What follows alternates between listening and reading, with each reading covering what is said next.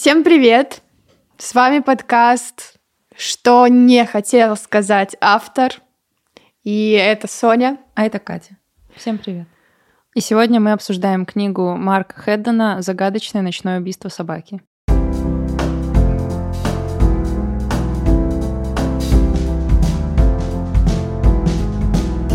Ну, я поставила этой книге три на LifeLip. А я четыре. Классно.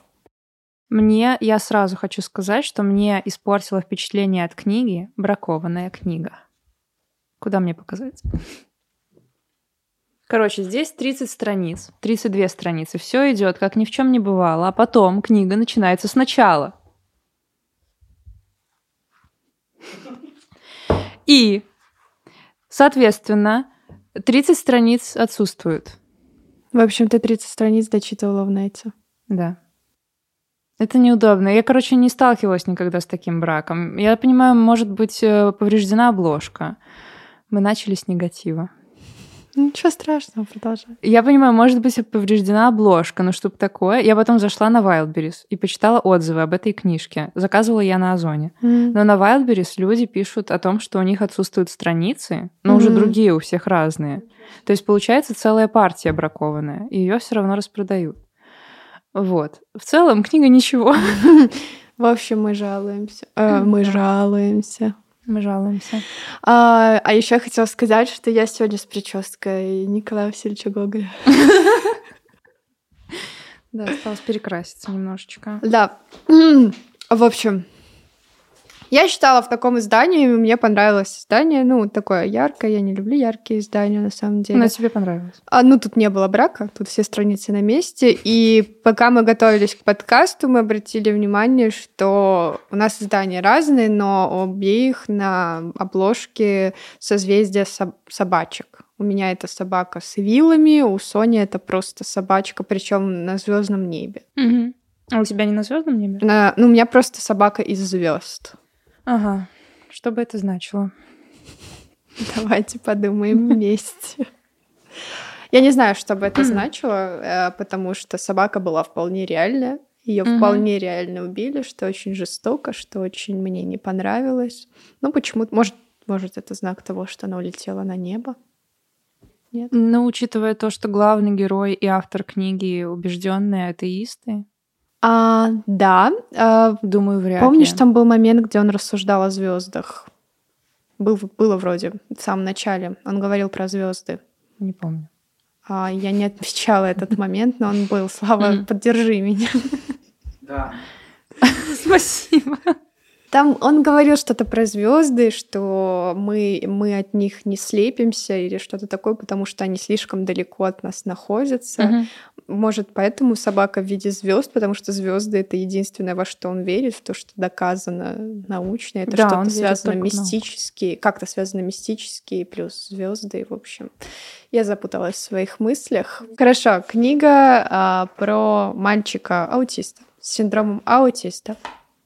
Синдром Аспергера, по-моему, он называется. Извините. Ну, я не, не в курсе В народе тонкостей. говорят мальчик-аутист, Мгм.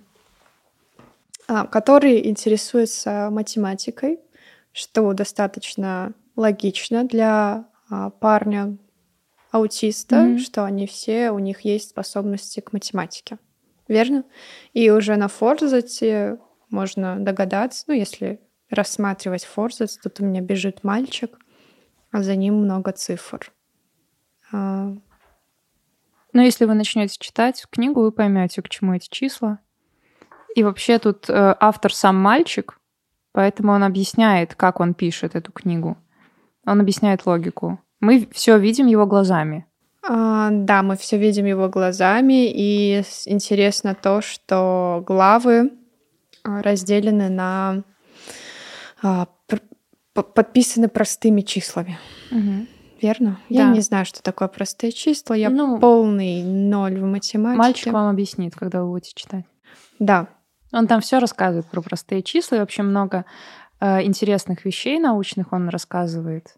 И про то, как устроен этот мир, и про математику, и всякие задачки дает. Ну, Кстати, ну, я бы хотела обсудить этот момент, что главы делятся... Вот пошла глава с одним простым числом, мы прочитали одну главу, и тут идет другое простое число, верно? Угу. Там простые числа, я правильно да. говорю? Простые числа, хорошо. И в первой главе, допустим, он рассказывает про себя, почему он решил написать эту книгу, что с ним происходит, кто он. А, во, а в следующей главе он рассказывает про какие-то свои наблюдения за чем-то. И так чередуются главы. Дальше mm-hmm, глава он рассказывает, да, он рассказывает про себя. Следующая глава он рассказывает про какие-то свои наблюдения, про mm-hmm. звездное небо, про математику. То есть книга вот так вот разбита на части, а, на, на типы глав. Mm-hmm. А, вот. И на самом деле мне было довольно интересно читать главы, где он написывает про себя, свою жизнь, почему он пишет эту книгу, свою жизненную ситуацию, свои, свои взаимоотношения с отцом, с матерью, с соседями,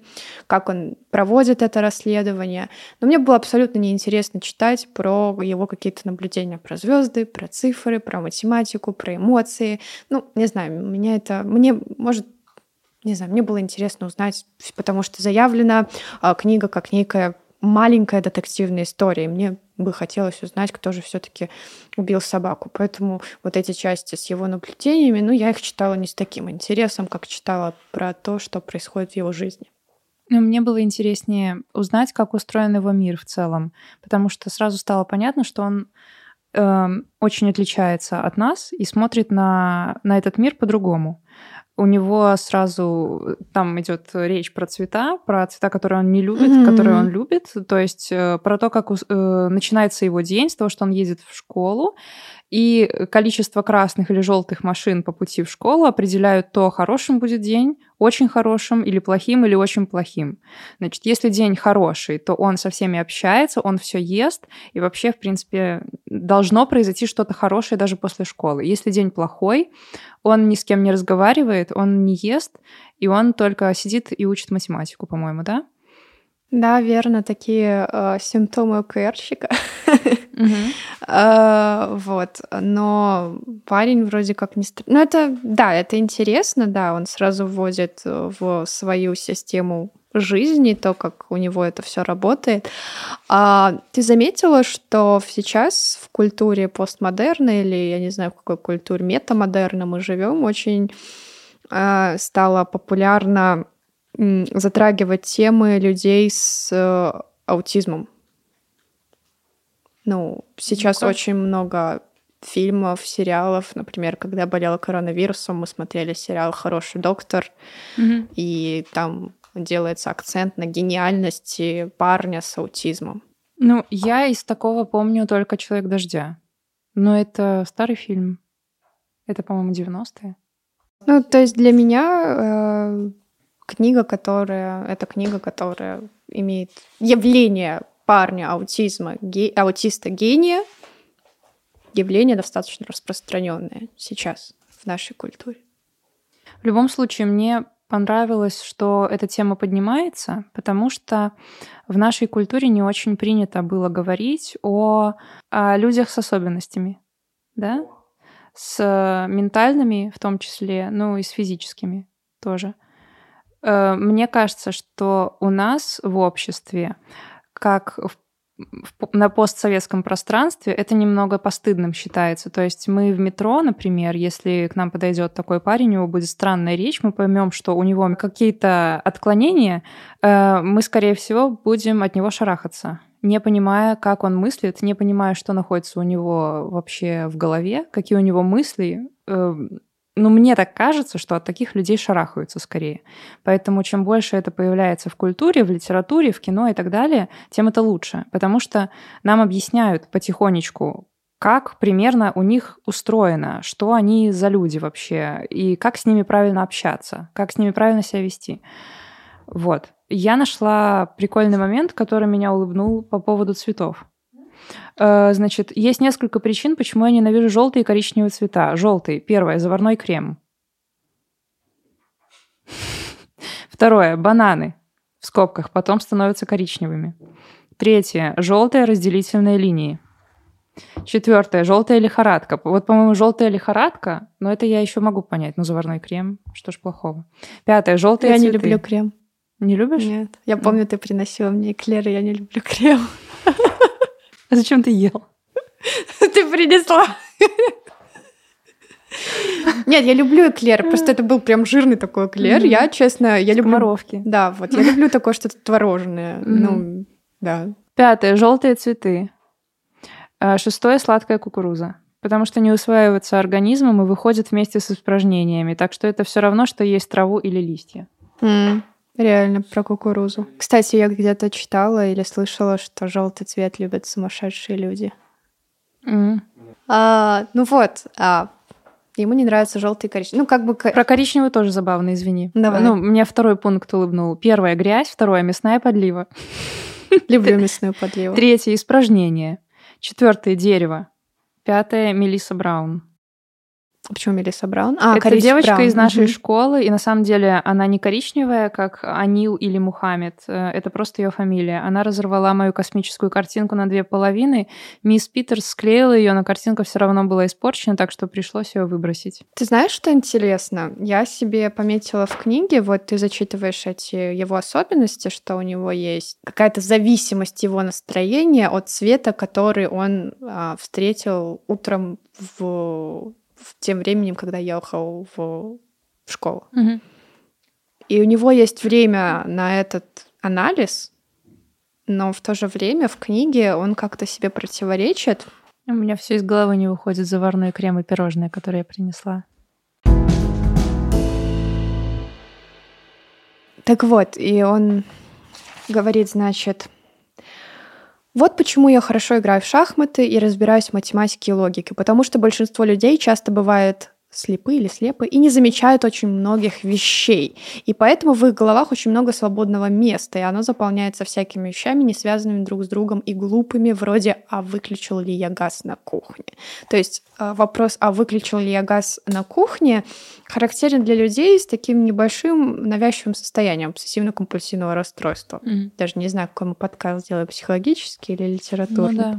Так вот, а, и вот это вот то, что он, а, его настроение зависит от того цвета, который он сегодня увидел, это ну, такая же реакция человека с обсессивно-компульсивным расстройством. И вот здесь вот такое какое-то противоречие. То есть это такая же навязчивая мысль, а выключил я сегодня газ? Мне кажется, это навязчивая Мгм. мысль, если ты об этом думаешь долго. А Вот, такая же, как и мое настроение сегодня плохое, потому что я увидел коричневый автобус. Но все-таки идея о том, что выключил ли я газ, она тебя преследует, она как бы пульсирует.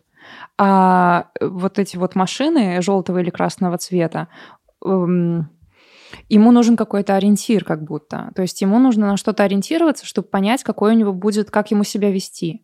Он как будто не до конца понимает, как ему проявлять свои эмоции. Потому что он, э, по-моему, это расстройство, связанное с отсутствием эмпатии или что-то такое. Ему нужен, э, ему э, нужен какой-то ориентир, вот он ищет этот ориентир в этих цветах. Как будто эти машины, цвет этих машин подскажет ему, как дальше себя вести в течение дня. То есть ты хочешь сказать, что он просыпается утром без определенного какого-то настроения, Думаю, да. и это зависит от цвета машин, его Да. дальнейшее настроение. Да. Но это выглядит как навязчивость какая-то. Ну, окей, я с тобой согласна. Я согласна с твоей мыслью, но ладно, для меня это выглядело как навязчивость. Такая.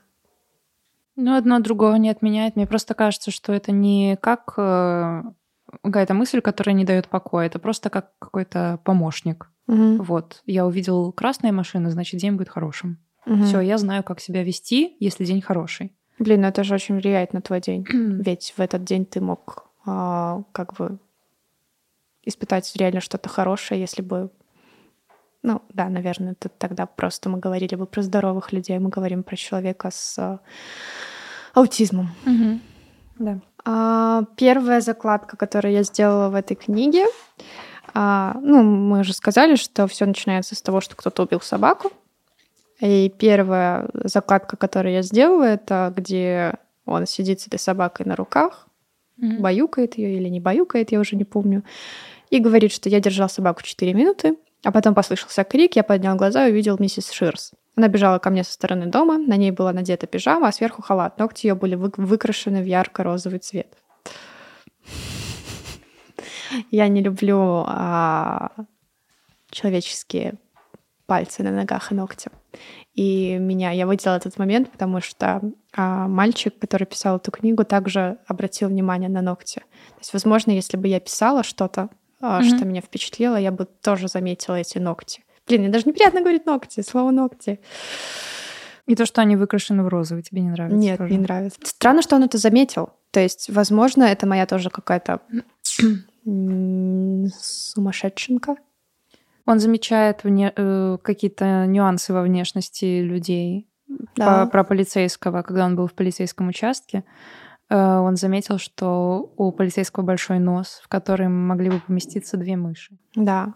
Не в переносном смысле, а в буквальном. Он уточняет, что если вы можете представить себе буквально, как в нос помещаются две мыши, значит, это тот нос, который я описываю. мгм. Я представляю этот нос, реально. Я тоже. И две мыши. То есть пацан конкретно против метафор ему. Он не читает романов, он не читает А, он не понимает шутки еще, потому что там тоже есть переносный смысл. И он не читает романов. Моя первая закладка в книге про то, что он не любит выдуманных романов. Он говорит, в них люди говорят всякие вещи вроде «я испещрен прожилками железа, серебра и полосами обыкновенной грязи. Я не могу сжаться в кулак, как те, кто не зависит от стимуляторов». Что это должно означать? Я не знаю, и отец не знает, и Шивон тоже не знает, и мистер Живанс. Я их спрашивал. И сноска. Эту книгу я видел в городской библиотеке, когда мать однажды водила меня с собой в город. Мгм. Я тоже не знаю, что это значит. Знаешь, я вчера а, была у своих родителей, отнесла Маше, моей сестре, а, книжку, ну, подростковую книжку. Она, она вообще не читает, она не любит читать. Она её открывает, и там был, а, дул сильный порывистый ветер. И она поворачивается ко мне и говорит, почему она пишет сильный порывистый вечер? Ветер, почему нельзя написать просто дул ветер? То есть а, тоже такие претензии, знаешь, зачем все эти описания. А, и помнишь, в книге здесь был а, момент, где он говорит, я знаю, что в книге должны быть офиса- описания, поэтому вот вам описание сада. Мой сад, он такой-то, такой-то и такой-то. Я сделаю эту пометку, ого, первое описание, а я и не заметила, что не было описаний. Мгм. То есть, ну, не было и не да, было. не было и не было, и нормально. А почему мы так это воспринимали? Потому что было интересно все равно. Тебе было интересно? Мне было интересно Мне было интересно. история. Мне была интересна конкретная сюжетная линия вот, от э, его взаимоотношений с отцом до, до развязки. А какие-то свои мысли, которые он писал, рисовал. Кстати, книжка с иллюстрациями. Мне вообще было интересно читать не сюжеты расследования убийства собаки, а устрой... описание устройства внутреннего мира главного героя. Вот, мне интересно было узнать, почему он любит эти цвета, а не те. Почему у него настроение зависит от цветов. Почему он не любит там, когда к нему прикасаются, когда на него кричат. Что происходит с ним в этот момент? Потому что мы-то видим все с другой стороны. Мы видим, что человек ведет себя неадекватно. Нам это так кажется. Но на самом деле у него для всего есть объяснение. Мне было именно это интересно узнать. Ну, а что касается убийства собаки, я думала, что это совершил сам главный герой, но он, у него просто случился провал в памяти. И когда его отец говорит, чтобы он не лез им в это дело, чтобы он не расследовал, отец просто пытается его уберечь от этого, от неприятного, от неприятного финала обнаружить, что он сам убил собаку. Хотя э, в то же время он очень любит животных. Кристофер очень любит животных. Всех. У него есть крыса. У него есть крыса. А, что касается концовки, я догадывалась, что убил отец. Убил кто-то из близких. Ну, ну это понятно, это э, концепция детектива, мне кажется. Нет, ну, я имею в виду концепция детектива, что это сделал кто-то, либо сам герой главный, да, Мгм. либо это сделал кто-то, кого мы уже знаем. Но вряд ли это были какие-то левые соседи. Да, и договорю мысль, завершу мысль. И поэтому я думала на отца, потому что он тогда оставь ты, это, оставь ты это дело в покое. То есть он психовал. Почему он психовал? Ну, Мгм. почему ты психуешь? когда я читала описание книги, то эта э, книга заявляла себя как некий детектив. Да. Но когда ты читаешь ее, а, то ты понимаешь, что ты уже не за детективом-то пришел. Мгм. То есть и развязку ты узнаешь непосредственно в середине книги. То есть развязка равно кульминация, можно и так сказать. Да? А, то есть, ну, если вы идете за детективом, то это не сюда, это скорее про то, как работает внутренний мир парня С аутизмом. с аутизмом, в принципе, жизнь парня с аутизмом. Мне еще было интересно узнать, ну, то, что меня удерживало в книге. Меня удерживали его родители. Вот мне было очень интересно читать письмо мамы, которая его оставила. Он вообще думает, что она умерла, потому что папа так ему сказал. Потом оказывается, что мама жива. И мне было интересно узнать вообще как можно больше про маму, потому что, э, ну, это тяжело, когда у тебя рождается ребенок с аутизмом. Просто тяжело, наверное, принять тот факт, что ребенок с аутизмом, а во-вторых, тяжело э, научиться с ним взаимодействовать так, чтобы ему было нормально и тебе было нормально. И вот э, тот жест, который они делают, чтобы показать друг другу, что они э, любят друг друга, это то, что они соприкасаются пальцами, подушечками пальцев. Потому что главный герой не любит вообще прикосновений. Он от этого начинает э, кричать сразу. У него начинается истерика, когда к нему прикасаются. Например, он невозможно с ним обниматься. И мне кажется, что маме это должно быть очень тяжело не, когда нет возможности обнять своего ребенка и вообще показать, э, как-то выразить свою любовь, потому что он этого не поймет так, как понимают другие. Нужно этому как-то учиться. Мне было интересно читать, почему она ушла, почему она оставила их, ее письмо. Вот это, наверное, самый интересный для меня момент в книге. И мне было интересно узнать, как разрешится именно конфликт родителей как родители решат, быть им вместе или не быть, э, как он будет видеться с матерью или нет, он помирится с отцом или нет, вот это меня держало. А, ну, вообще про завязку а, того, что вот парень с аутизмом мы узнаем в начале, и какие-то такие особенности человека с аутизмом мы тоже узнаем в начале. А дальше уже это держится на пластах а, в родительско-детских отношений, то есть его взаимоотношений с матерью, с отцом. То есть интересно от- было наблюдать за сюжетом Кристофер мать, то есть как он добирается, переезжает к матери, да, Да, то есть Лондон. Вот этот в Лондон, как Мгм. он, а, ну, путь его из э, дома в Лондон мы это Прям обсудим. приключения, да. Да, но то, что вот, да, взаимоотношения, и что вообще в голове у матери творится, то есть я согласна, что она хочет к нему прикоснуться, и действительно это было тяжело, потому что автор описывает ситуации, когда а, он, они были в торговом центре, ему что-то не нравится, он ложится на пол и начинает орать. И, бить. никого к себе не подпускает. То Никого есть ты не ничего не можешь с этим подпускает. сделать. Ты просто ждешь посредине торгового центра, когда у него закончится истерика. Да, это Но это тяжело. тяжело. Это тяжело. Причем он это описывает, мы же наблюдаем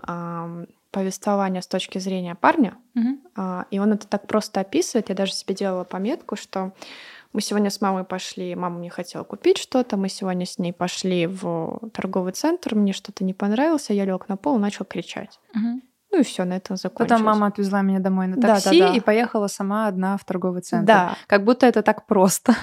да, то есть представляешь себе эту ситуацию, Да. блин, что за жесть там была. Я Мгм. представляю, как матери тяжело. Поговорим о матери, да? Да, давай вообще расскажем, что было. Э, Давай. В общем, главный герой э, думает, что его мать умерла от сердечного приступа, хотя э, он сам понимает, что это нелогично, потому что мать была молодая, никаких проблем с сердцем у нее не было. Э, И читатель, ну, мне кажется, на то рассчитано, чтобы читатель сразу подумал, что что-то здесь нечисто. Это сразу какая-то интрига небольшая, что отец что-то скрывает.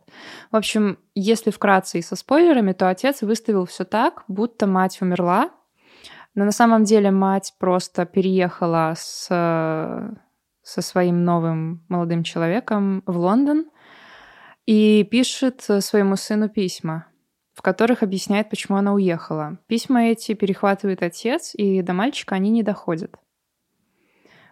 Потом мальчик находит эти письма и узнает, что мама жива. и едет к маме в Лондон. Да.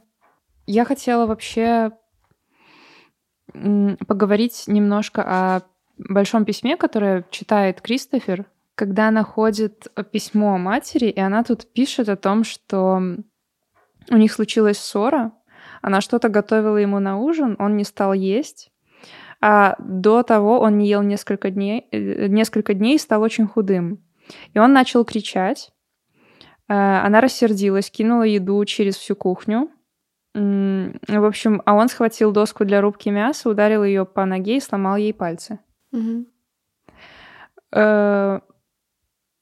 И в то же время она пишет, что она не могла нормально, ну, она не могла какое-то время нормально ходить, и отец занимался сыном. И в это время, вот это был такой период, когда она пишет, я будто сделалась невидимкой. То есть отец взял на себя э, всю заботу о сыне, она чувствовала, что она то ли совершила какой-то промах, то ли она становится лишней. В общем, мне кажется, этот э, момент был переломным. Но это тяжело. То есть она в этот момент чувствует свою беспомощность. Она не понимает, как общаться со своим сыном, у нее не получается, и она ничем не может помочь. То есть она только страдает от этого общения, и он страдает от этого общения. И у нее не получается научиться. В то время как у отца все очень гладко. Он точно и четко понимает, что надо делать с сыном. Ну, у меня есть два вопроса, которые я бы хотела обсудить. Я не mm-hmm. знаю, какие, какой задать первым. Ты чувствовала, что Кристоферу э, не хватает матери, когда она умерла? Умерла. Сложно сказать. Я стремлюсь сейчас к тому, чтобы ответить тебе нет. Mm, ну и вот я тоже об этом. Я думаю. не чувствовала, потому что вообще понятие чувств, любви, привязанности к кому-то у Кристофера отсутствует. Он очень привязан к своей крысе, и он очень привязывается к собакам. Вот он специально шел, чтобы там поздороваться с этой собакой, которая умерла, которую убили. Но но о маме он думает с какой-то практической точки зрения. Он думает, так, отец меня обманул, значит, он может причинить мне вред, если, если он убил собаку. Да, это отец убил собаку. И, в общем, главный герой думает о том, что ему становится небезопасно жить в доме с отцом. Он думает о маме только с той точки зрения, я могу к ней сбежать и у нее жить безопасно, безопаснее, чем у отца. Угу. И все. То есть он думает только о том, что отец меня обманул. Он не думает о том, что вау, моя мама жива, как mm-hmm. мне ее не хватало. Этого вообще нет. В книге, в принципе, этих чувств сентиментальных нет. Они есть со стороны родителей. И это такое странное ощущение, когда ты читаешь. Вот эти чувства родителей как будто пытаются пробиться через какое-то стекло. Mm-hmm. Вот к тебе, как к читателю. Потому что их все-таки передает Кристофер, у которого с чувствами Э, он не понимает чувств, он не считывает их, и он сам их не испытывает как будто. Поэтому вот эти чувства, которые пробиваются от родителей вот к читателю, они меня больше всего цепляли в книге. Мне это интереснее всего было читать. А второй вопрос какой был? Второй вопрос. Э, ты считаешь маму эгоисткой? Ну, типа, это два таких пласта, эгоизм, альтруизм, но был, был ли ее поступок эгоистичным? Может быть и да, но я все время маму очень оправдывала. Я стремилась к тому, чтобы маму скорее оправдать, потому что я ей сочувствовала. А ты? Mm, ну смотри, она же ушла не просто ушла из дома, начала новую жизнь сама, а пошла работать, не знаю, уборщицей, начала снимать квартиру.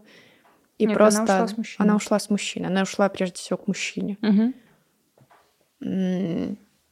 И она говорит, ну, понятно, ее одолевают такие переживания, что, ага, сын не накормлен, три, три дня он ничего не ел, она ему готовит, он не ест, он ее тырит, у нее болит нога.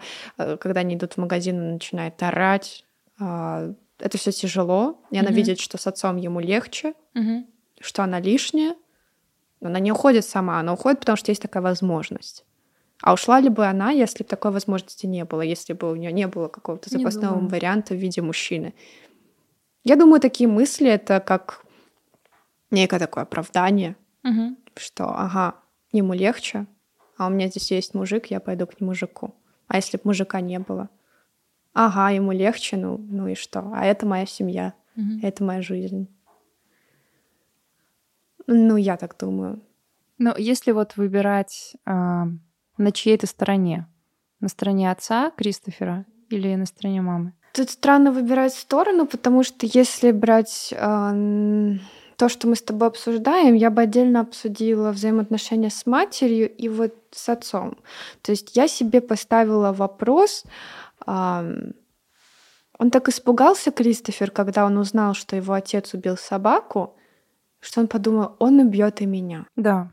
И он несколько раз об этом думает. Постоянно об этом. Он думает. прячется от отца, потому что он реально думает, что отец тоже может его убить. Да, вот если он я убил задалась, собаку. Я задалась вопросом, а почему он так думает? Ведь отец для него всегда... Ну, он обманул его. Раз, убил собаку. Два. Да. Э, Для меня был сюрприз, что вот эта вот соседка с розовыми ногтями, который, собаку которой убивают в начале, это оказывается девушка отца, ну как девушка, они встречаются. Да там вообще такой а, влюбленный любовный квадрат. Квадрат, да. Значит, э, объясняю. Была семейная пара мистер и миссис Ширс. Мгм. И есть семейная пара родителей Кристофера. По соседству. По соседству они живут, они соседи.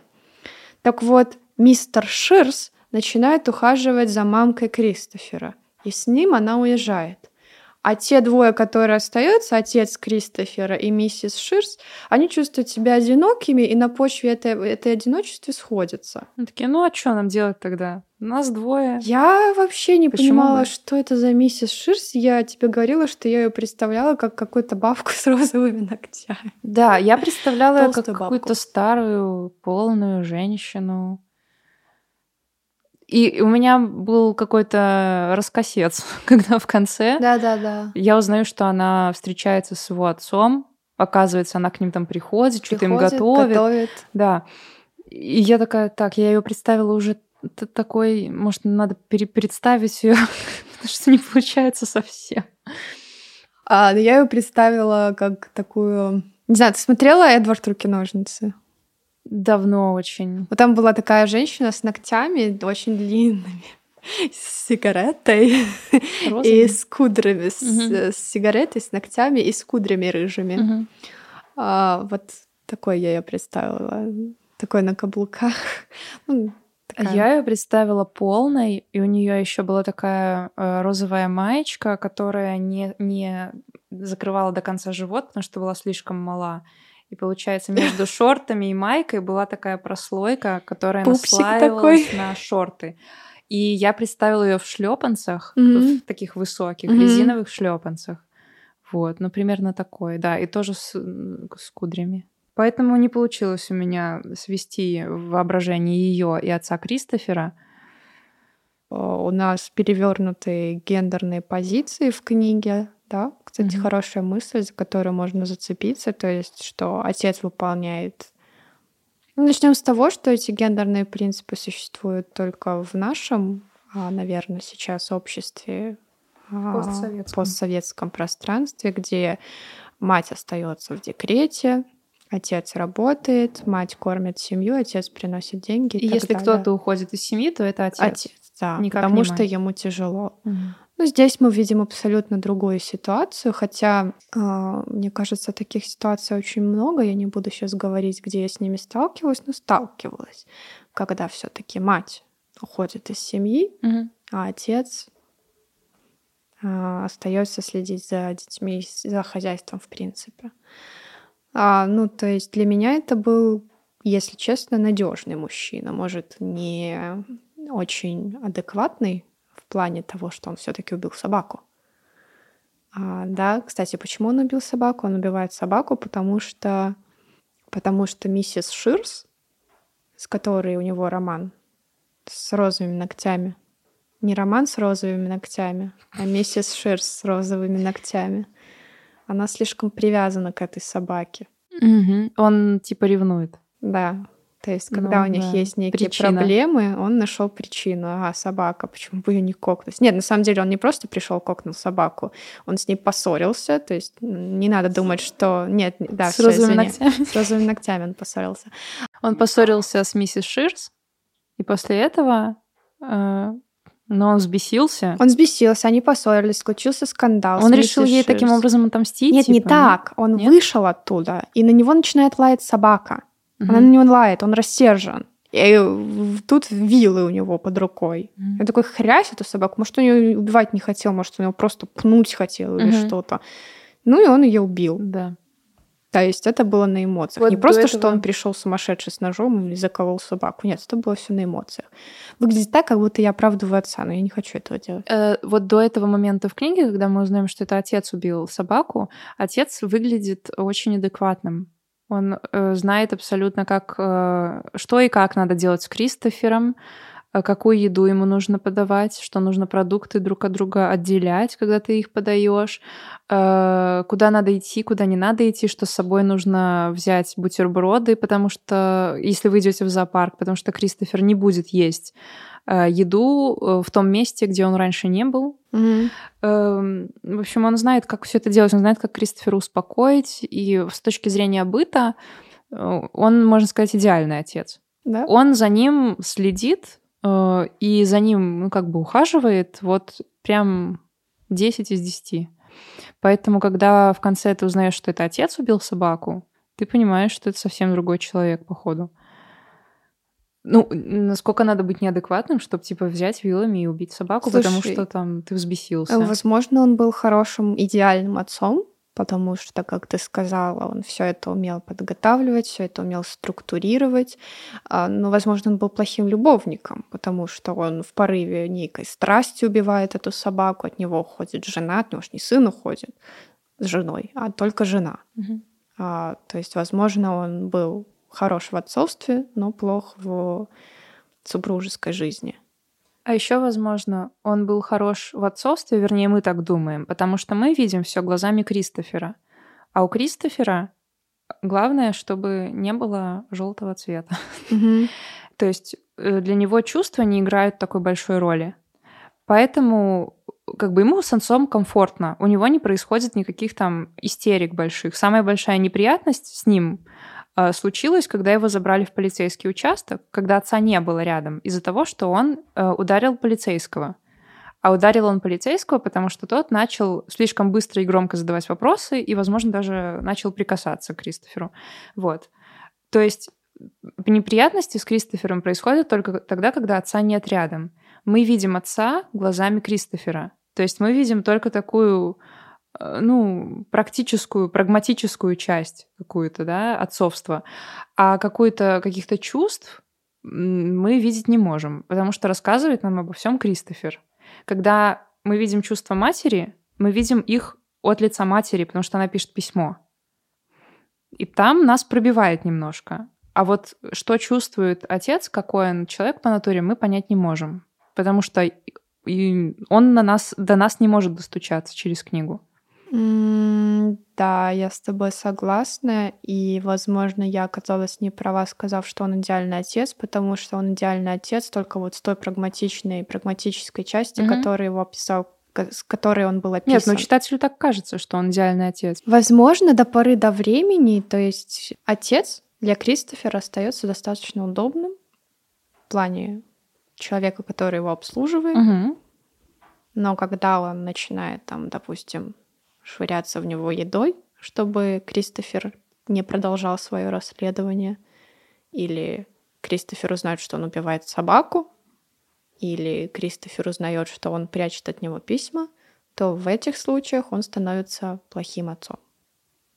Он становится опасным человеком для того, чтобы находиться с ним рядом, потому что Ну и равно плохой Да. отец. и равно плохой отец. Вот, кстати, эм, интересный момент, когда эм, Кристофер живет у себя дома с отцом, и ты видишь, как устроен их быт и насколько все идеально знает отец. А потом, когда Кристофер приезжает в Лондон к маме, где даже нет там комнаты э, никакой отдельной, он спит на каком-то матрасе, то есть ты... но мама э, Кристофера любит, то есть она рада, что он приехал, она готова, но через глаза Кристофера ты видишь, насколько ему некомфортно из-за того, что нет налаженного этого быта. Нету там его пижамы, э, нету его полотенца, э, что-то не, не того цвета, нету вот этих машин, которые можно рассматривать по пути в школу. То есть непонятно, сколько машин считать, непонятно, откуда их считать и по пути куда их считать. То есть машин везде очень много. И это такой, это такой интересный момент, что э, с отцом, с которым опасно жить, потому что он убил собаку, быт налажен идеально, а с матерью Э, с которой безопасно жить. Кристоферу очень некомфортно, потому что он не дома. И потому что все не устроено так, как он привык. Он даже из дома выйти не может. Ты сказала, что мать рада, что он приехал. Но ну, она рада, да. да, она рада, но она не готова снова подстроиться не под готова. того Кристофера, которого она знает. То есть Кристофер приезжает, Кристофер парень, который, как мы сказали, очень талантлив в математике, угу. и ему предстоит экзамен. Помнишь этот момент? Да. И он начинает ныть и говорить, мама, мне нужно ждать, сдать экзамен. Мне, мне нужно поехать в тот город, в тот маленький городок, где у них принимают экзамен. На что она говорит, Кристофер, я только что наладила свою жизнь, но я не могу все потерять, понимаешь, так что просто дай мне немного и многоточие. То есть ну, а, она не готова, конечно. Нет, не готова. Но да, она рада видеть своего Кристофера, потому что это все-таки ее ребенок, но в то же время она говорит, что она только что наладила свою жизнь и не готова менять этот быт, который у нее а, сейчас существует. Мне еще интересно, почему она за столько времени не приехала сама увидеть Кристофера. Она ведь не знала легенду, которую придумал отец про сердечный приступ и смерть. То есть, а что было бы, если бы она решила приехать? Вот интересно, это повлияло бы на Кристофера? Вот приезжает мать, и он такой... Еще интересный момент, почему она не приехала. Да, почему она не приехала? Мне вот тоже интересно. То есть она могла, она же писала письма ему, э, судя по всему, долго по количеству этих писем. Да, и он ей не отвечал, и... Да. Вас... Никакой связи не было. Она могла подумать, а мало ли что-то случилось. Слушай, возможно, ей нравилась эта иллюзия, а, быть матерью. А возможно, ей было удобно, что вот ничего не происходит, и эта жизнь как бы осталась где-то там, в маленьком городе. Можно... Я подумала о том, что вот эта э, иллюзия, да, я вернусь к этому слову, иллюзия быть мамой, угу. а, ей она очень нравилась, потому что она как бы мать, но в то же время она не готова быть матерью, настоящей матерью ребенка аутиста. Угу. Поэтому ей нравилось просто то, что она мама. И вот это написание мысль, э, писем — это такое типа пассивное участие в жизни ребенка. Да, интересная мысль. А, это как Набо... напоминалочка. Вот я мама, кстати. Вот я ещё. мама, вот я тебе написала, да. да. А угу. быть настоящей матерью, активной матерью, которая где в твоих а, мыслях она приезжает угу. и проверяет, а почему мне мой сын не отвечает, возможно, она к этому не готова. Да. То есть, следовательно, я все-таки склоняюсь к тому, что она выбрала, выбрала ту жизнь, которую она выбрала для себя, а не для своего сына, потому что ему якобы удобнее с отцом. Ну, она выбрала, потому что она понимала, что она не справляется, потому что ей так не нравится, мне кажется. Да? То есть для нее было бы было легче уйти с э, любовником угу. и оставаться пассивной матерью. Угу. А, тут как бы и вроде чувство вины не такое сильное. То есть я же пишу ему, я же помню о нем. А когда он приезжает, она говорит: подожди, у меня тут все наладилось, не надо лезть не с мешай. экзаменом. Угу. То есть вот эти вот какие-то психи на нее давят. А, но в то же время а, заканчивается его поездка к матери в Лондон. Мы еще поговорим о пое- самой поездке, mm-hmm. да, но в то же время они, она в итоге разда- рас- расстается с этим мистером Ширзом. Она привозит сына обратно на экзамен, он сдает экзамен. Он сдает экзамен, а они приезжают, э, они снимают квартиру, угу. то есть она что? С ней произошла какая-то трансформация, она решила все-таки быть матерью. А... Доконал. Но она уходит от мужика, потому что мужик явно недоволен мужик тем, себе. да, вообще противный какой-то. Недоволен тем, что в их дом приходит парень аутист с какими-то своими особенностями. А... Да, он говорит, ну ты думаешь, ты умнее всех? Там, по-моему, такое было, что они сидят, разговаривают, что думаешь, ты самый умный. Угу. То есть он так прям агрессивно себя ведет. В итоге она от него уходит, привозит э, сына на экзамен в тот город. Сын сдает экзамен. Э, и, в общем, все это время отец просит Кристофера вернуться. Да? Он приезжает в Лондон, а потом он едет в тот маленький городок, я не помню, как он называется. В общем, э, отец Кристофера пытается попросить у него прощения и э, обратно к себе расположить, чтобы Кристофер жил все-таки с отцом. Я, кстати, не помню, как себя вела мама в этот момент.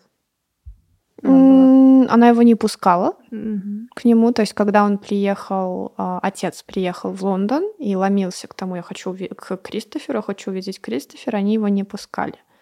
А, нет, один раз они его запустили, но Кристофер сам не хотел с ним разговаривать, он не хотел с ним выходить на какой-либо контакт. Угу. Но тут мы видим, что для отца важен непосредственно этот контакт с сыном. То есть он в итоге он покупает ему собаку, да, он ищет различные пути, чтобы наладить хоть какое-то с ним общение, да. чтобы с ним контактировать, находиться рядом, да. в отличие от мамы, которая просто писала письма, которые оставались без ответа, и больше она ничего не делала. Да. Ее это устраивало, судя по всему. То есть она писала даже, вот, ты на меня, наверное, обиделся, поэтому ты не пишешь, но и не более того.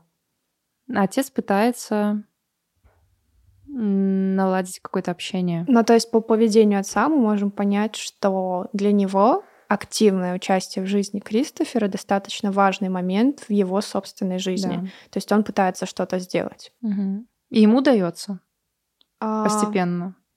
Ну как, это уже совсем конец книги, да, когда он да. покупает его, по сути, подкупает. Покупает его собакой. Он покупает ему собаку. Да с которой они назначают какое-то время, когда Кристофер будет с ней видеться, да, и видеться в это время с отцом, потом они делают вместе в саду огород небольшой. То есть они начинают с того, что какое-то время в неделю они проводят вместе. Да.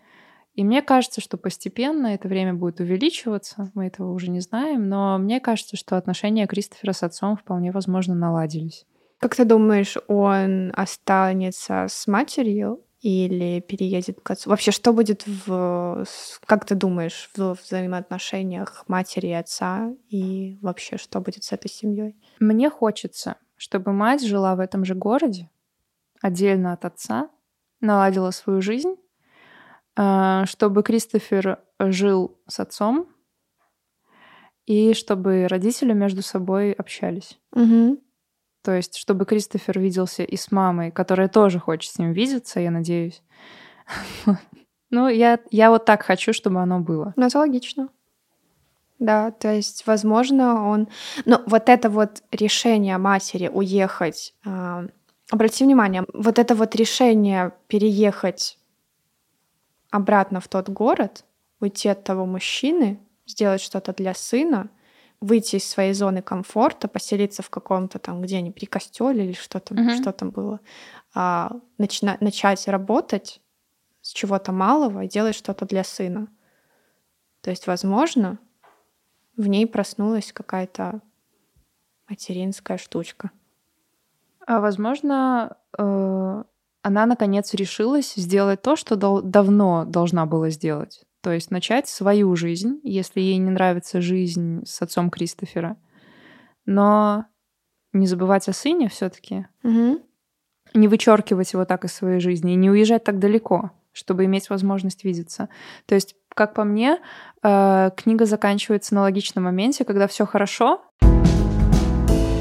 Что нам надо с тобой обсудить? Эм, реакцию Кристофера после того, как он узнал, что отец убил собаку. Нормальная реакция здорового человека, он испугался. Он испугался за свою жизнь. Он подумал, что раз отец убил, значит, он может убить и Кристофера. Угу. И если отец соврал по поводу матери, значит, он может соврать еще раз. Поэтому Кристофер решает сбежать. И первое время он э, прячется, по-моему, в сарае да, или в гараже. Да, да, да, в гараже. Он прячется за какими-то там пакетами э, и ждет, пока отец уедет. Э, отец э, видит, что дома нет Кристофера, и уезжает его искать. Вот, и после этого только Кристофер выбирается из дома. Он думает, что дома небезопасно. Да, ну я согласна в этом плане со Славой, то, что он сказал, вполне себе нормальная реакция человека, который следит только за какой-то рациональной стороной происходящего в жизни. То есть если отец убил собаку, то он может, ну и он пугается за что? За то, что у него есть, за, Мгм. за себя. Да, что он может убить кого угодно, и в том числе его. Да, поэтому Кристофер а, пугается, он думает, что ему лучше будет комфортнее с матерью, Мгм. о которой он до этого не вспоминал, не Мгм. думал, и уезжает в Лондон. Слава еще просил затронуть тему концовки. Ну, Но меня концовка устраивает. но когда ты сказала, что почему так хорошо, то есть почему тебя это устраивает, а, объяснила мне, Мгм. то я с тобой в принципе согласна. Ну, я вижу, как это будет дальше. И Да. меня устраивает то, как это будет дальше. Это разрешилось так, как я того бы хотела. Мгм. У тебя не так было. Ну, ты знаешь, последние, сколько, 60 страниц я дочитывала. Мне хотелось быстрее дочитать. А, я поняла, что это история, которую нужно садиться и читать за раз. Потому что в книге буквально 230 страниц. Ее надо садиться и читать. Потому что вот это откладывание, ну, не та книга, которую нужно откладывать. Вот. Вот. долго ее Да, растягивать нет мутить смысла. не нужно. да. И я уже, я ее растянула на самом деле, потому что было мало времени, чтобы Мгм. читать. Э, И последние 60 страниц я дочитывала уже так Скорее бы. скорее бы. Мгм. И для меня, э, а, а последние 60 страниц, это, наверное, самое интересное, как он ездит к Мгм. своей матери, вот этот путь, как он взаимоотношения с матерью на этом этапе. А, и потом оно так как-то резко обрывается, он ему покупает собаку, ну и окей. Ну, знаешь, было такое ощущение, сейчас нет, на тот момент, когда я заканчивала, что как будто ему надоело. И это в Писать принципе, да, надоело? да, да, да. И это в принципе норм. Ну, я это, то же самое было, да? я, я это вполне нормально к этому отношусь. Ему всего лишь 15 лет. Кстати, об этом я тоже хотела поговорить. Ему всего лишь 15 лет. И это Мгм. нормально, если ему надоело писать. Он просто описал, он выполнил цель, он раскрыл убийство Да, собаки. история закончилась. История, история закончилась.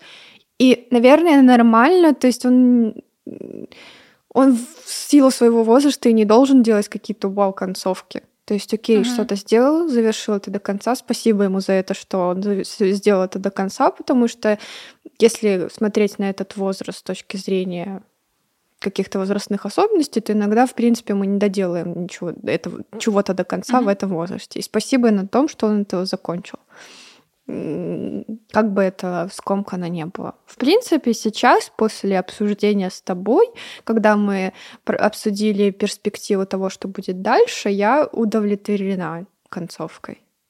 Вот. А, Единственное, что сразу хочу вот а, обратить внимание, в аннотации написано, по-моему, я не уверена, написано, что... Да, 15-летний Кристофер Бум. Написано, что ему 15 лет. Мгм. Хочешь верь, хочешь не верь, до того, как он а, попал а, вот этот самостоятельный путь, как он добирался своей матери, я думала, что ему лет 7. Я забыла, что ему 15 лет. Я думала, что это мальчик лет 7. Причем, когда помнишь этот момент, когда он а, с миссис Александр разговаривал, и он у него спрашивает, и что у моей матери с мистером Ширсом был секс? И она такая, да, у них был секс.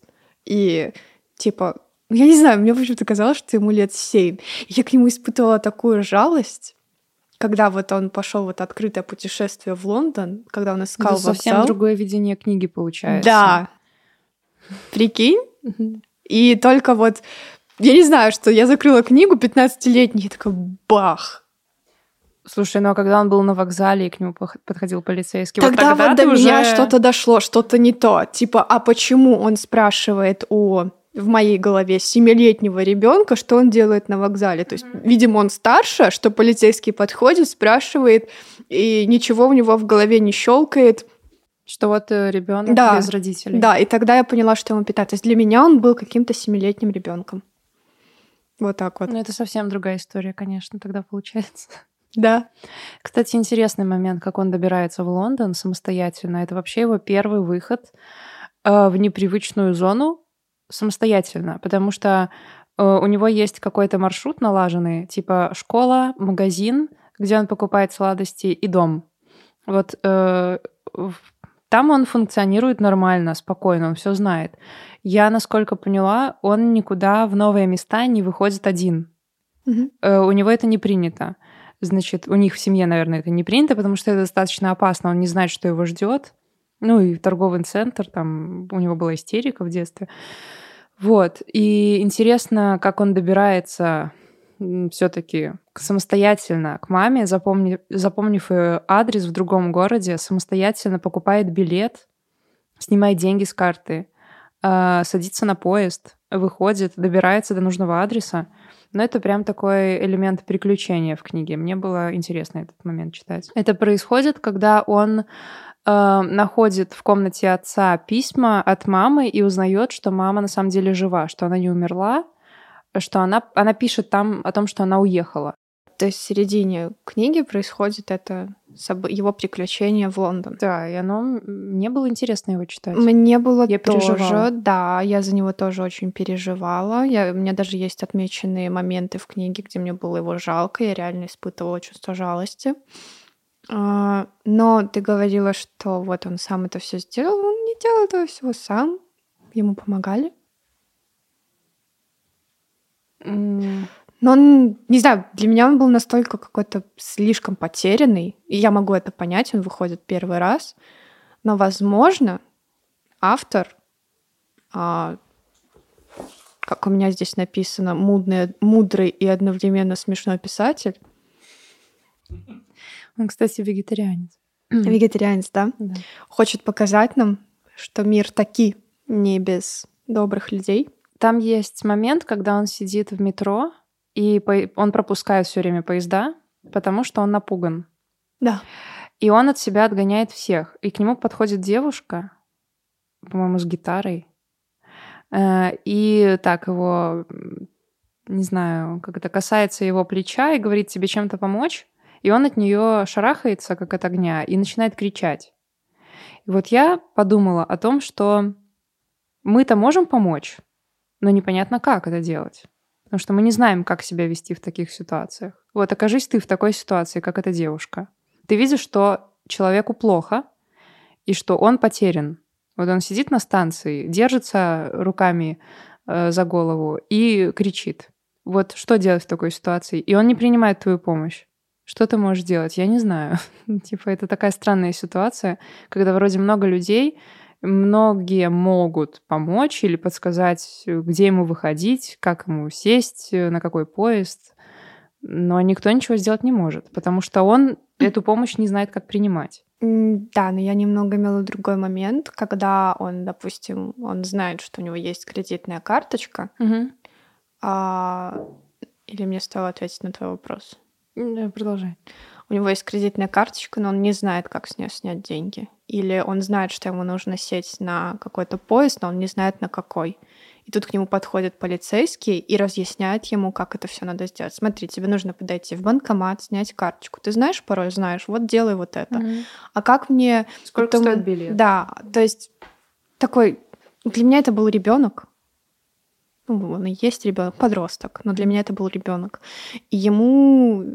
То есть на него не смотрят, не крутят пальцем, Мгм. а все-таки помогает ему а, как-то выйти из Ну, простой не готовой крутят пальцем, ситуации. да, у виска это точно, но эм, и помогать сложно. То есть и помогать нужно тоже знать как, получается. То есть недостаточно просто быть рядом и что-то делать в нашем примыч- привычном понимании помощи. Мгм. Да, то есть не, не хватит того, что ты подскажешь ему адрес, или вот садись на этот поезд, езжай до этой станции. Получается, что эта информация ему ничего не дает, никакой помощи, ему не легче от этого. Ну вот это интересный момент. Давай обсудим эту женщину. Миссис Александр. Да.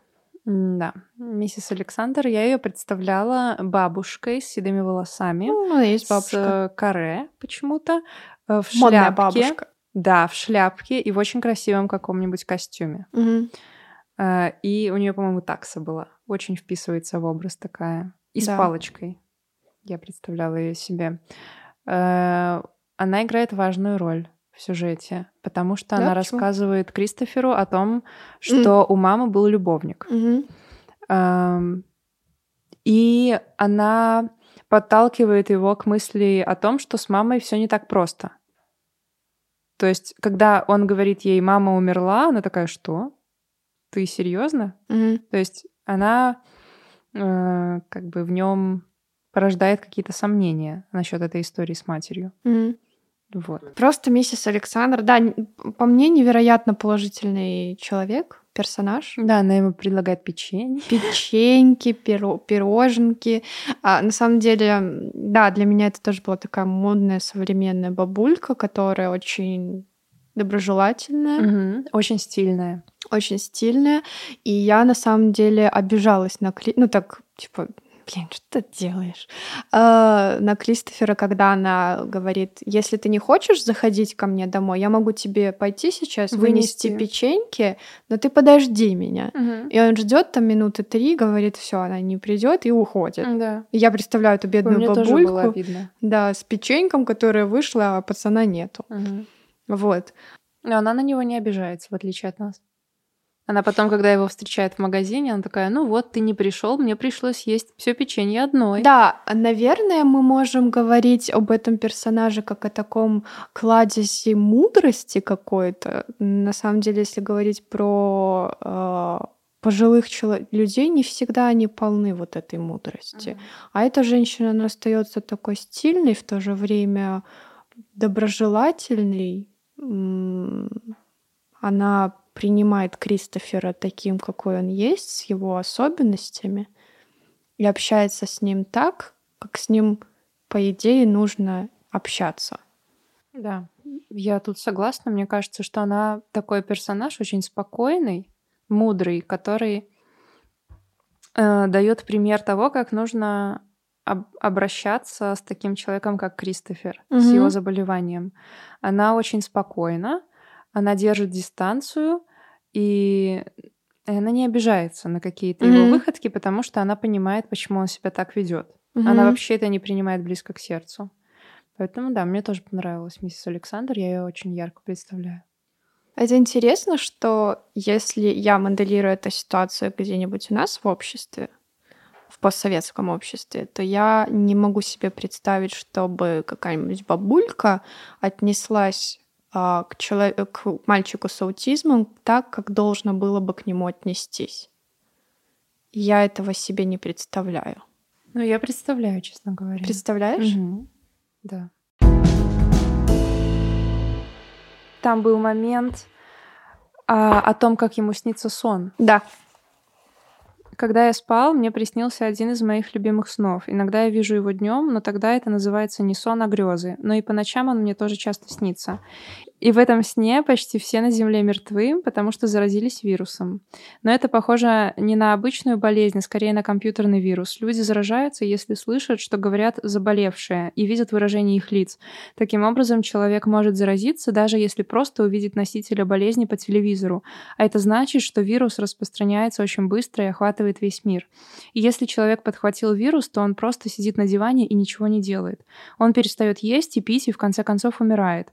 У этого сна бывают разные вариации, как бывает, когда смотришь две разные версии фильма. Э, И в некоторых версиях сна вирус заставляет людей разбиваться на машинах или входить в море и тонуть, или прыгать в реку. Я думаю, что эти версии даже лучше, поскольку тогда нигде не остается мертвых человеческих тел. И в мире выживают только те люди, которые никогда не смотрят в человеческие лица и не знают, что обозначают эти картинки. А, И здесь картинки с эмоциями. И это всякие особенные люди вроде меня. Они живут сами по себе, и я никогда не смогу их увидеть, потому что они ведут себя как акапи в джунглях Конго. Акапи — это такая разновидность антилопы. Она очень пугливая и очень редкая. Это очень странный момент. Я его пометила, потому что он меня напугал, честно говоря. Я его пометила, потому что он по-любому что-то значит. Но, честно, я не могу его интерпретировать. А в ка- какой момент появился этот сон? А, когда он был в Лондоне у мамы, и к нему э, приехал отец. И он попытался с ним поговорить. А потом пришел полицейский. Мгм. Вот. И вот были вот эти крики, И потом все разошлись, и мама сказала, все, иди спи. Блин, если честно, я ничего не могу сказать про этот сон. Мне показалось, что эм, он описывает приятную для себя ситуацию. И тогда выживают такие люди вроде меня. Вот я себе с такой интонацией это представляю. Mm-hmm. То есть, и, наконец, такие вру- люди вроде меня, они оказываются в выигрыше. Вот он, этот момент. А не то, как обычно мы живем. Мне, понимаешь ли, нужно учить вот эти вот все картинки с эмоциями, чтобы понимать, что вы там думаете. И если э, если вы выдыхаете, э, э, как это он говорил, резко выдыхаете, это значит, что вы задумались или что вы устали. То есть резкий выдох может означать разные вещи. Ему все это приходится учить. А в этом сне, наконец-таки, вот этого всего нету. И картинок этих со смайликами нету. Наконец, он говорит, вот, выживают такие люди вроде меня. Потому что, не знаю. То есть это для него какая-то идеальная ситуация, что ли, где нет проблем. Угу. Это какой-то приятный мир, куда можно сбежать. И вот там уже притворяться не нужно, и учить там ничего не нужно. И тебя все понимают таким, какой ты есть. То есть там быть таким это нормально, а не типа это отклонение от нормы, как принято считать. Ну, мне кажется, это говорит о том, что ему невероятно тяжело выживать в этом мире. Угу. И он прекрасно понимает, что он не такой, как, как большинство. То есть и ему приходится подстраиваться под это большинство, учить эмоции и э, учиться понимать шутки и пытаться читать эти романы, где он не понимает, что значат эти все обороты, все эти метафоры. То есть он от этого, наверное, устал. Это был такой ключевой момент, когда пришел отец, были все эти разборки, а он был еще после этого сложного путешествия в Лондон. Это такой момент ключевой. Все накопилось, наконец, вот эта вот тяжесть. И вот в этом сне появилась какая-то легкость. Но тот факт, что все люди умирают, меня напугал. Как ты думаешь, цель, которую ставил себе автор, возможно, то есть, что он хотел написать эту книгу от лица подростка, аутиста. Она выполнена? Ты имеешь в виду влияние, которое автор хотел оказать на читателя? Нет, я имею в виду его задумка того, что книга написана от первого лица. Э, в виде дневника. Я, я написал же это все-таки не человек-аутист, а здоровый человек. Ну, я поверила. Не было ли для тебя моментов, где ты не верила? Ну, я не припомню, честно говоря. Я их не, не, никак не отмечала для себя. Угу. Мне показалось, что он выдержал вот этот вот момент, когда чувства не могут пробиться, когда эмоции не могут пробиться. И пробиваются они окончательно только в письме матери, который... Вот этот момент, который мне понравился уже больше всего, я уже сказала об этом несколько раз. Угу. И мне понравилось это. То есть я прям почувствовала, ага, то есть главный герой, он не чувствует так, как чувствуем мы. Поэтому вот все эти эмоции накатывают на меня, как на читателя, в письме матери. Потому что я вижу речь того человека, который как бы ближе ко мне, чем Кристофер. Ну да, интересно то, что мы читаем через вот этот Кристофер как барьер. Как такой. фильтр такой. Да, да, фильтр с обычной жизнью. Угу. Его жизнь и обычная жизнь. И когда в эту жизнь его вкрапляют, вкрепляются моменты из нашей жизни, письма с эмоциями, письма с какими-то чувствами, то мы на это реагируем больше, чем если бы роман, в принципе, был написан с точки зрения того, как это видим мы. Конечно.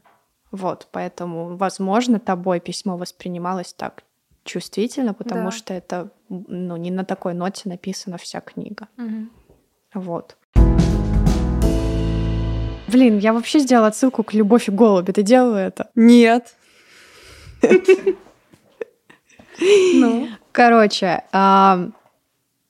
и он... Э, ну, есть момент, где он описывает Потом мать сказала, что собирается позвонить миссис Гаскойн и договориться, чтобы я сдавал э, экзамен на уровень А в следующем году. Так что я выкинул фруктовый лед и долго кричал, а боль в груди была такой сильной, что мне стало трудно дышать. Он испытывает эмоции через какие-то физические штуки, через боль в груди. Помнишь, как зовут главную герою в «Любовь и голуби»?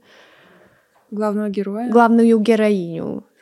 Жену. Лю- лю- нет, Любовь? любовь. В общем, Людка. А, там Людка. про... Это дочка, да? Ну, А, Это дочка Людка, да. да. а противопоставляются две женщины. Одна такая рациональная, другая эмоциональная, у которой нет никакой а, образованности, Мгм. никакого бэкграунда educational И питается она неправильно. Э, Не так по вот, и она, когда говорит, ой, в груди печет, аж вот когда как, как на печку Да, садишься, да? да. И вот он тоже испытывает чувства через какие-то физические штуки. Боль в груди. У меня похожий момент, на самом Хорошо. деле. Э, И тогда я подумал, что я никогда не смогу стать космонавтом, потому что это значит оказаться в сотнях тысяч миль от дома. Поскольку мой дом теперь в Лондоне, он находится примерно в 100 милях отсюда, э, то значит, что он в, 100, э, в тысячу раз ближе, чем будет мой дом, если я окажусь в космосе. Эти мысли причиняли мне боль. Это напомнило один случай, когда я упал на игровой площадке и порезал колено осколком разбитой бутылки, которую кто-то бросил об стенку. Ну да, это похожий момент, то есть он испытывает а, чувства и эмоции посредством воспоминаний, которые с ним когда-то происходили. То есть он порезал коленку, он испытывает такое же чувство только внутри себя, Мгм. или вот эта боль в груди. Но интересно, слушай, что он чувствует эту боль в груди, Да. то есть как боль Просто в груди. он потом вспоминает боль физическую. То есть ему как будто для того, чтобы чувствовать боль эмоциональную, надо подпитываться воспоминаниями э, о физической боли. Да, ну возможно. Они идут Мгм. как бы в комплекте. Возможно. И я мне кажется, он испытывает такие эмоции, как страх, например, когда мы испытываем страх. Страх, лично у да. меня, у меня, например, начинает болеть живот. Возможно, у него тоже что-то такое. Эм, По-моему, страх он испытывал в людных местах. Мне казалось, он прямо говорил, что ему страшно. И он из-за этого начинает там раскачиваться, там Стенать. стенать. Это самый частый глагол в этой книге стенать. Э, Там хвататься руками за голову и так далее. Мгм. Просто по-другому эти, по-другому эти эмоции у него работают. Не так, как у нас. Возможно, когда ты испытываешь отчаяние или те плохие чувства, которые ты испытываешь, ты не концентрируешься на том, что происходит у тебя телесно. Ты не Мгм. проговариваешь это. Ой, а сейчас у меня боль в груди, а сейчас я чувствую А боль он в животе. А он проговаривает. проговаривает. И, блин, на самом деле, мне кажется, что, возможно, так правильнее и легче было бы, если бы мы также делали То есть мы бы осознавали, то, что Как- с нами происходит. да, То есть что в у этом... нас болит именно физически. Да, в этом случае Мгм. он оказывается а, выше нас по какому-то своему чувственному восприятию мира. А, и в этом случае у нас есть чему поучиться у Кристофера. То есть Мгм. описывать свои эмоции. Не просто, что, ого, это какая-то эмоция, которая со мной случилась, я не знаю, что с ней делать, я пойду там, не знаю, пойду, не знаю. Мгм. И- а, а если мы будем точечно чувствовать, что с нами происходит, возможно, это было бы более, более осознанное проживание своих чувств и эмоций. И, возможно, это было бы полезнее для психики. Мгм. То есть ты не даешь этому уйти настолько далеко, как когда ты этого не осознаешь. Мгм. Потому что он проговаривает так, сейчас мне страшно, и поэтому я закрылся там руками, Да, да, да. и поэтому я сейчас кричу, потому что мне страшно. Вот когда мне перестанет быть страшно, я перестану кричать. У него все логично. А, да, у нас у нас это так не работает. Да, И тем хуже, я думаю. для нас, да. Да. То есть мы приходим к мысли, что есть все-таки то, чему ну, стоит поучиться у Кристофера, и в чем, возможно, ему жить легче. А может, Мгм. нет.